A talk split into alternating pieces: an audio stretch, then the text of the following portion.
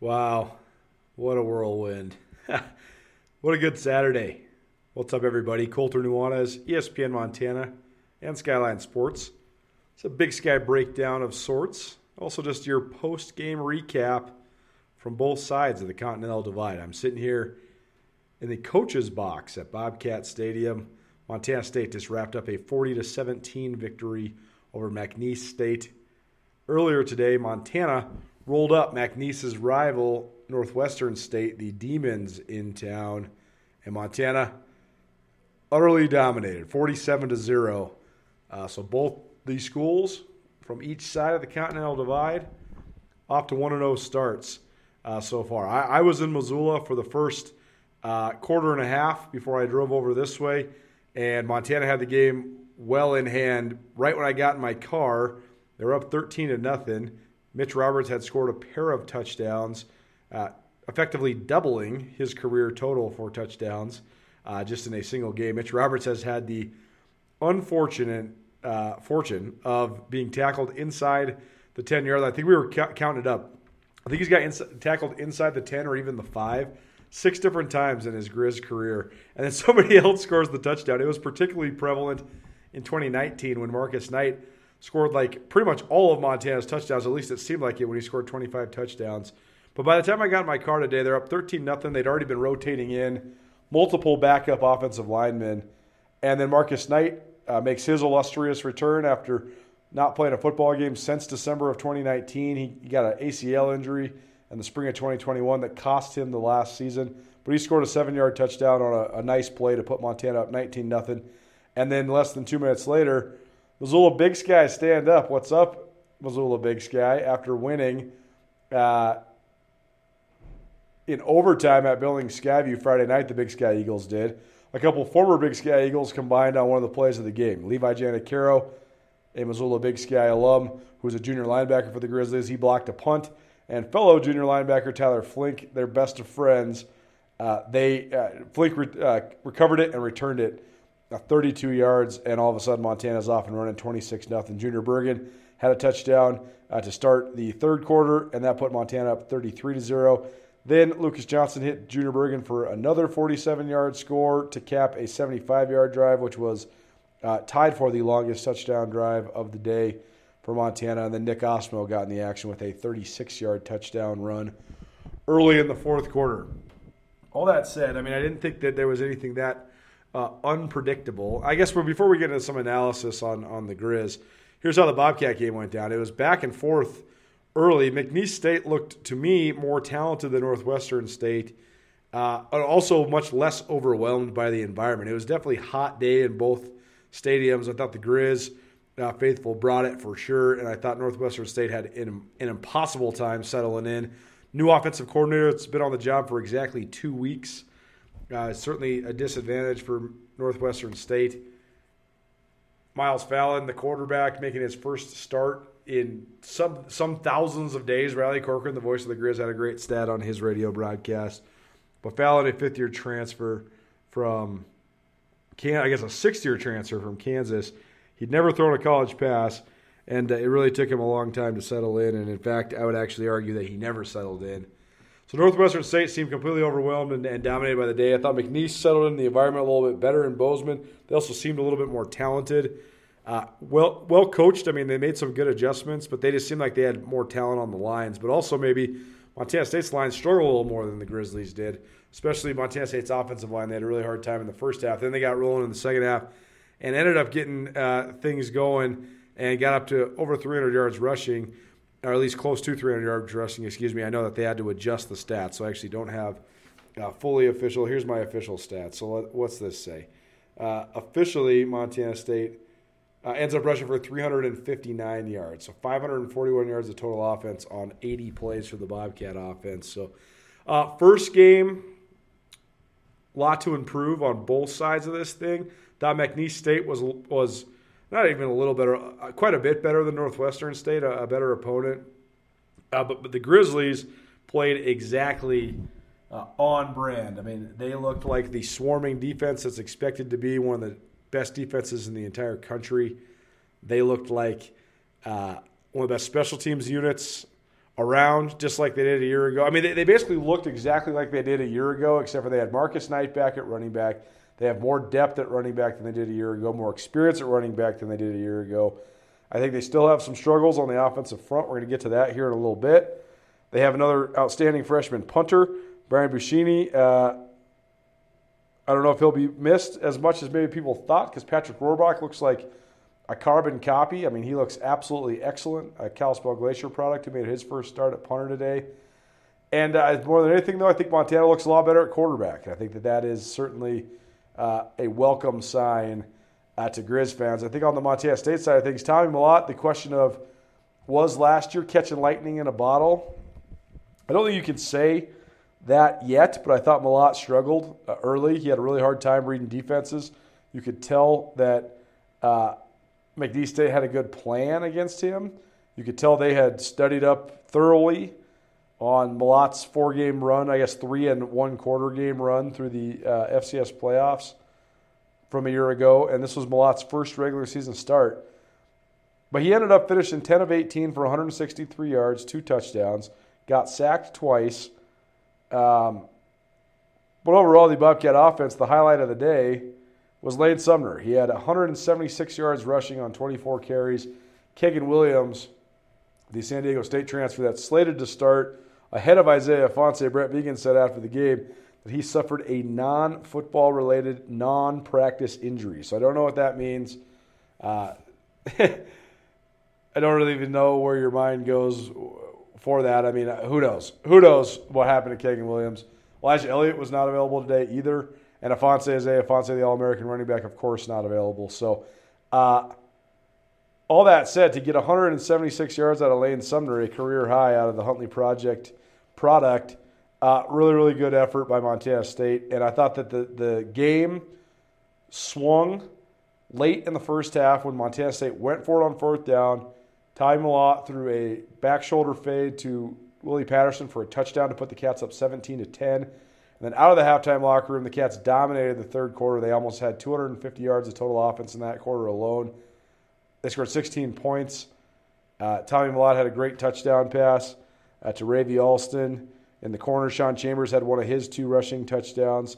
And despite a 66-yard touchdown by McNeese State early, then Mellott got in the action. He scored on the ground as well. So all in all, good day for both the Montana schools. I thought both of them were pretty on brand. I thought Montana State, I didn't look very good in the first half. I thought the Grizzlies looked great throughout. But that's not to say that the Grizz are without fall. This is your post-game podcast. We'll be doing this each Saturday into Sunday. You can hear it on ESPN Radio as well as on the Big Sky Breakdown podcast channel on SkylineSportsMT.com. I'm going back and forth and kind of just rambling here. So let's get into the Grizz game and just really diagnose this thing. I thought that the Grizz had a great script. The 1st quarter, I thought their offense looked great. Lucas Johnson, as advertised, maybe even better than advertised. Mitch Roberts looks like the captain that he has been voted to be and looks like Mr. Reliable, but also a guy that can make some plays. He certainly had his best game as a Grizzly. Not only did he double his touchdown total, but he also hauled in 6 total catches, which was a team high. 103 total yards was the team high. And then he tied Junior Bergen with those 2 touchdowns. Overall, Johnson finished 15 of 24, 208 yards, 4 scores. He also rushed 7 times for 76 yards. And the Grizzlies ended up rushing 42 times for 240 yards. So an even 5.05 on the dot yards per carry for the Montana offense. After those first 2 touchdown drives, I thought Montana's offense, I thought the offensive scheme looked very inconsistent and very out of sorts, but that seems to be a trend the last couple of years with the Grizz, and you wonder if that's because they were working in so many different guys. Like after they got the 13-0 lead, they were trying their hand to try to get as many guys on the field. I'm not sure. That's something I'm going to ask about next week.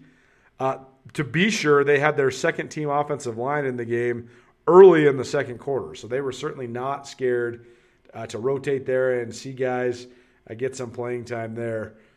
But as was the case last year, Bobby Houck is going to manage a game and dial stuff up when it feels like he needs to. And as Sean Rainey from SWX Montana Television tweeted, if you don't change your punt protections or your vanilla in your schemes on kickoffs and kickoff returns, Montana is going to expose you. And that's exactly what they did. And so despite using most of the end of the first quarter and the early second quarter to get a bunch of guys in the game, particularly on the offensive line, they made sure to get Marcus Knight's appetite satiated just a little bit by getting him that nice touchdown run. And he got himself that run. It was a really good-looking run. And I thought he looked good coming off that injury. Certainly a welcome sight for Grizz fans. But then last year, when Montana would scheme up great special teams plays, when they would capitalize on them, they had opportunities to then avalanche opponents. When they wouldn't capitalize on them, then it was an area of frustration and an area where games would kind of get away from them, or when the momentum would get away from them, I should say. Because, last year, a 10-3 team, no game really got away from them. They lost by a single score to Eastern Washington and Sac State for their two regular season losses, and then got rolled up a little bit against James Madison, partially because a couple of their best offensive players in Cam Humphrey and Sammy Akim both got knocked out of the game. But I thought that it was sort of just a deja vu moment, but also just a sign that this is, again, going to be almost certainly one of the best special teams units in the country and a team that can really swing the momentum with their special teams. Levi Janicaro he's one of my favorite players on the Grizz. I love his heart and soul. I love how hard he goes. He is just a weight room warrior, and he translates that strength onto the field. He's had the misfortune of being behind Patrick O'Connell, an All-American for the Grizzlies, for a long time. But Janicaro plays with so much heart, and what a cool moment for people that have connections to Big Sky High School, including myself, Coulter Nuanez, who's an alum of Big Sky High, and Matt Johnson, the head football coach there, was texting with him today after they had their great 20-14 overtime win over Billings Skyview.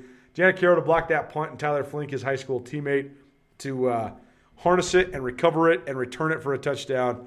Big moves by the Big Sky Eagles, and that helped put Montana up 26-0 at halftime. From that point, it was kind of just cruise control. Montana got a ton of guys into the game. But you know that you have a really, really deep team and a really, really competitive team and a team that takes great pride in beating down opponents. When you have that sort of a lead and you do start rotating a bunch, yet you can still hold your opponent to zero. You can still pitch a shutout. You can still just annihilate them in the field position game.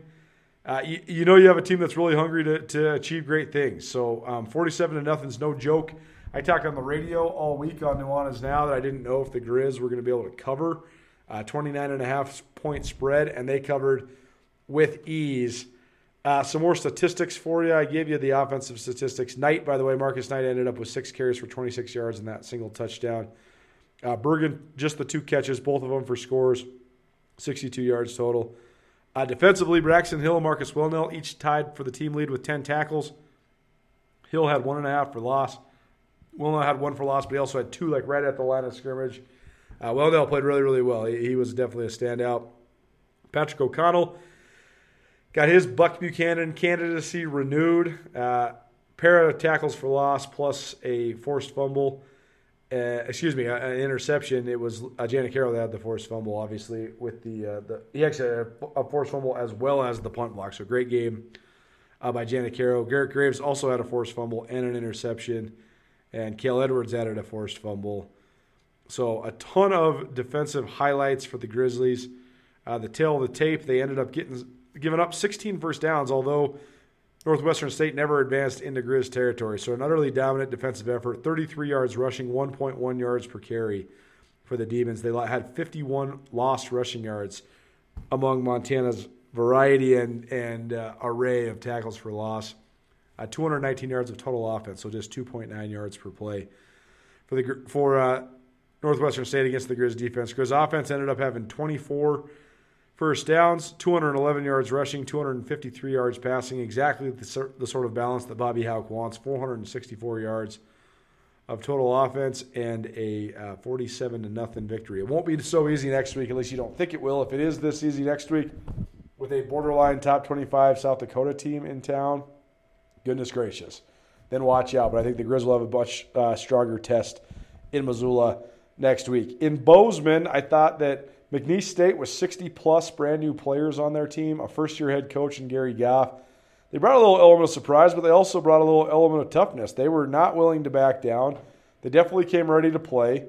And they had Montana State swimming a little bit, especially in the first 20, 25 minutes of this game. I thought, and if you listen to the press conference with Brent Vigen, he mentioned that the offensive line had a little bit of a tough time settling in. They had a couple big holding penalties that negated really long runs. If they got those, I mean, Sumner, shoot, he might have had 250-plus yards if not for those holding penalties. Yet he still ended up with those 176 rushing yards and also had a 50-yard long catching the ball. So over 215 total yards from scrimmage for Lane Sumner. But I thought the offensive line had a hard time settling in, but once they did settle in, they were pretty good. I think there was a lot of exterior factors coming into this game. Brent Vigen's second season at the helm. Open it up at home instead of on the road like they did last year at Wyoming. Open it up with a completely unfamiliar opponent. Last year, they were the unfamiliar opponent going to Laramie to play the Cowboys. And open it up on a Gold Rush Saturday under the lights at Bobcat Stadium with a variety of all-time great Bobcats. It was Hall of Fame night last night. Mike Person was back in town, a 10-plus year veteran of the NFL who's now the assistant offensive line coach of the Miami Dolphins. Alex Singleton was back in town. Singleton, a current starter for the Denver Broncos, an outstanding linebacker, class of 2014 here at Montana State. Danny Sprinkle, the head men's basketball coach, was inducted in the Hall of Fame. He's always around at football games, but there was just a lot of guys on the sidelines, a lot of who's who of Bobcat football. Dennis Erickson was in the house as well. And so, that kind of stuff can be a distraction. I'm not saying they were distracted. I just think that when your last game was the national championship game, now you're coming into year two under a second-year head coach. You got a quarterback that you want to believe is dynamite, but still maybe is a little bit raw in Tommy Mellott. You have a second quarterback in Sean Chambers who's been pushing Mellott all fall camp. You have an offensive line with four sophomores and a freshman up front. It's just a lot. It's a lot to figure out. It's a lot to handle. So it's not that surprising that Montana State went into halftime with a 17-10 lead. But as this coaching staff has shown, they're so good at adjusting in the second half, and they were able to absolutely do that. They utterly dominated the third quarter. The offensive line went from swimming to solid at the very least to at some moments good, and Montana State ended up catching their stride offensively, and the tail of the tape ends up with 26 first downs, 359 yards rushing, 80 plays for 541 yards total. Again, Sumner finished with 24 carries for 176. Tech went the wrong way, or maybe Mellott went the wrong way, turned the wrong way, whatever. But he was able to stick his foot in the ground, cut back, and get upfield and score a touchdown. And the receiving statistics look like this. Ravy Allison had 3 catches for 48 yards. 2 of them, though, highlight reel catches. His catch up the sidelines in the first half and then his touchdown catch were both really impressive plays. Willie Patterson had a highlight reel catch for his first touchdown, and that really gave Montana State some breathing room. He finishes with 3 catches for 45 yards. Sumner had 2 grabs for 52 yards, including a long of 50, and Derek Snell had a catch for 22 yards. So a lot left to be desired for the Bobcat passing game. At the end of the day, it was a solid victory. Defensively for Montana State, Callahan O'Reilly had a pair of picks, so that's equaled his total from a year ago already. Sebastian Valdez had 2.5 sacks. I think he's going to be a star on the inside for MSU. Ben Seymour was also in on a sack, as was Blake Schmidt. So the Bobcat defensive line that loses a ton of talent, including Daniel Hardy, who's now with the Los Angeles Rams, Chase Benson, who was an all-time great interior guy, Amandre Williams, who was a very solid two-time All-Big Sky guy.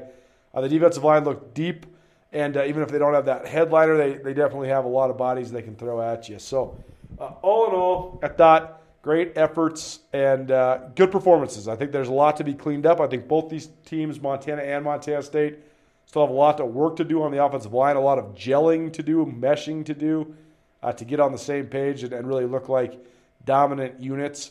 I think both programs showed their depth at running back. I think they had some previously unproven receivers each have breakout games. And I thought the Grizz defense looked absolutely, as advertised, ferocious. And I think that's exactly what people expected. But to put that on display at home, a very good effort. And I think that Montana State, for as much as they were sort of sputtering and up and down offensively early, I thought they caught their stride late, and maybe that's some momentum they can build. Montana State, they host Moorhead State next week here at Bobcat Stadium. So there's your quick hitter. That's some of the statistics. We'll have a full breakdown for you on the Montana Football Hour. That'll be the first hour of Tuesday's show on Nuanez Now from 4 to 6 p.m. on ESPN Missoula on 1029 ESPN Missoula, as well as on SWX Montana Television around the state of Montana and on the new ESPN Montana app as well. No show Monday because it is Labor Day. We'll be back at it Tuesday. So tune in then. We'll also have plenty of coverage for you at SkylineSportsMT.com. We'll have the podcast audio. I must apologize. My cell phone died during the filming of Brent Vigen's press conference. So trying to get that exported of what I did get. We will get video for you at some point, but we have full coverage of the Grizz game. Gamer from Andrew Houghton and a video from Brooks Nuanez. We'll have a story from Tom Stuber tonight about this Bobcat game, plus this podcast and a bunch of photos from Jason Bocci, and we'll get that press conference video to you as soon as we possibly can. Thanks for being here. Big Sky Breakdown, SkylineSportsMT.com. We'll see you next week on Nuanez Now on ESPN Radio, SWX Montana Television, and the ESPN Montana app. SkylineSportsMT.com. We'll see you next week on